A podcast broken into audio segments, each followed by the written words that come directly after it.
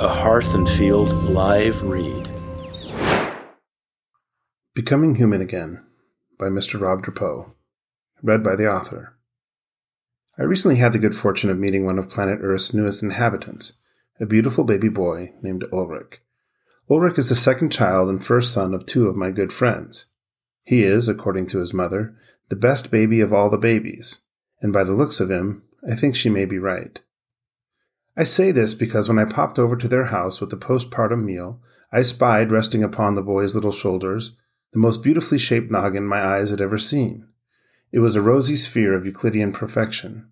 Two dainty ears, perched like perfect pink butterflies on opposite sides of his well formed cranium, parenthesized his serene face. Long lashed lids covered the globes of his sleeping eyes, while his tiny nose twitched above petite pursed lips. Here was a babe who appeared to debunk the Churchill rule that states every human child, irrespective of race, religion, or social standing, enters the world disguised as a diminutive Winston Churchill, the wispy haired, bulldog faced former Prime Minister of Great Britain. I knew at a glance that Ulrich had not come into the world via the normal channels. His mother confirmed that he had in fact been delivered by C section. I was willing to accept that Ulrich was indeed the best baby of all the babies based entirely on his appearance. I should have known better. Babies are crafty creatures. They make the tops of their heads smell like heaven to trick us into believing that they are cherubs. Their other end has a redolence of its own that betrays the true predicament of their species. I mean, of course, that babies are born upside down. Members of a fallen race. If what a third of the people on our planet believes about the human condition is true, Every child who enters the world is a member of a fallen race. There are some notable exceptions. Some people object to this assertion. As the Catholic apologist and soapbox orator Frank Sheed puts it, they think it's unfair that Adam and Eve should eat the apple, while we get the tummy ache. But those of us who believe in the doctrine of original sin don't blame babies for the fall any more than we blame a poor child for growing up destitute after its prodigal great grandfather frittered away the family fortune decades before he was born. Original sin doesn't mean that children are responsible for their predecessors' actions, but it does mean that they suffer their consequences. The English writer and lay theologian G.K. Chesterton once claimed that original sin is the only part of Christian theology which can really be proved. Anyone who disagrees with this has obviously never been on Twitter, or been promoted to the grown ups table at Thanksgiving, or spent more than three minutes watching the news in 2020. One can deny the fall of man or dismiss it out of hand as an outdated, unenlightened dogma. But which is harder to believe, that humanity has fallen, or that all seven billion of us were immaculately conceived? That's supposed to be a rhetorical question, but many of us were brought up believing that, at least for Americans, both of these narratives could be true. As a Catholic whose father was a patriotic American military man, I know I was. Competing narratives. Growing up, I took many things for granted that contradicted the religious doctrines to which I had given my assent. My faith informed me that Adam and Eve's original act of disobedience broke the universe and opened an impassable chasm between man and his Maker. It taught that our first parents' prideful attempt to rise above their station led to their downfall and the loss of perfect happiness. My country claimed something different. It claimed that nothing was impossible for the self reliant, self made American. It stated as irrefutable fact that I lived in the most exceptional nation in the history of the world. Nothing was so broken that American ingenuity couldn't fix it. Here, progress was inevitable, failure inexcusable.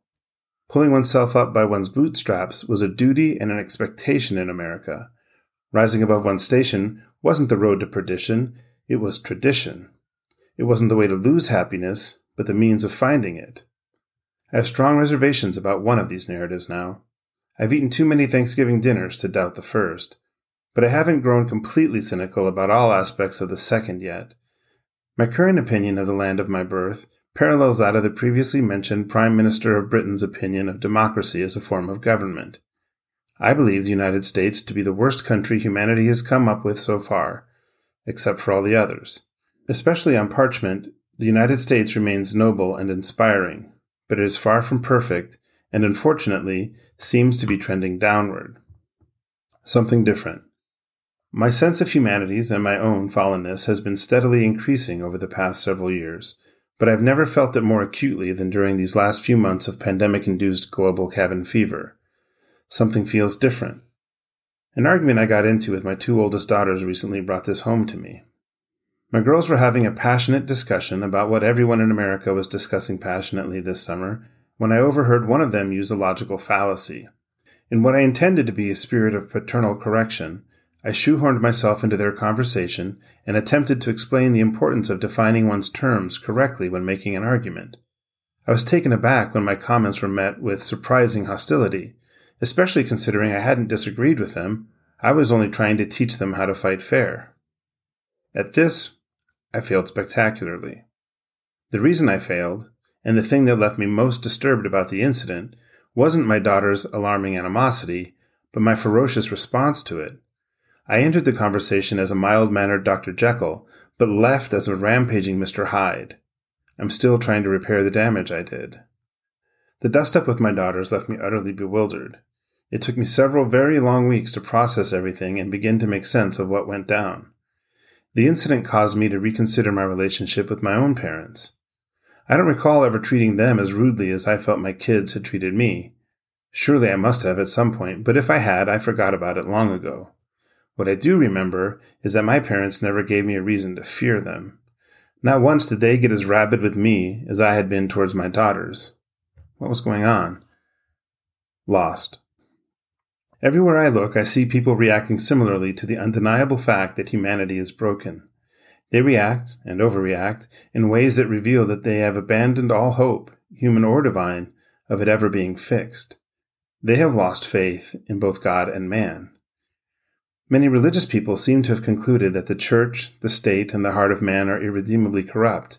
They can't bring themselves to believe that the world can or should be pulled out of its nosedive, so they simply brace for impact. Meanwhile, secular society has grown so cynical about its institutions that in addition to rejecting the possibility of recovering happiness in a restored relationship with a good God, it dismisses the possibility of happiness coming from an ever improving self sufficient humanity. All the narratives have been rejected. Left without a story, we've been set adrift. We don't know who we are or what our place in the cosmos is. We no longer act like civilized people who treat one another with respect and who settle their disputes like ladies and gentlemen. Instead, we lash out like cornered animals any time we perceive a threat. We are beastly to each other. We behave in ways that are less than human. The problem with behaving like and treating others as if they were no more than animals is that when we fail to respect the humanity of others, we kill it in ourselves. If we desire a more civilized, more humane society, this is not the way to bring it about. If everyone were to follow this course of action, it would set the human race back even further than Adam and Eve. We would revert to being effectively mere beasts. It would be a kind of second fall, not from divine grace, but from human nature. Getting right side up. This would be tragic because human beings are wonderful even those of us who are born with elongated heads and puckered prime ministerial faces. There is an art to being human, and we have forgotten it. We have forgotten that there's a whole lot more to our species than opposable thumbs. Michelangelo's David, Bach's St. Matthew's Passion, Dante's Divine Comedy, Chartres Cathedral, Pascal's Wager, Einstein's Theory of Relativity, Cubano sandwiches, The Princess Bride, all of these things give us reason to hope. We may have been born upside down, but we can still learn to walk erect. If we want to preserve our humanity, we have to stop debasing ourselves and others. But just as it doesn't make sense to argue about the quickest route to an unspecified destination, there's no point in trying to restore humanity if we don't first know what makes it special. We can only do this if we know what it means to be human. And that is what we will be exploring in this column in Hearth and Field.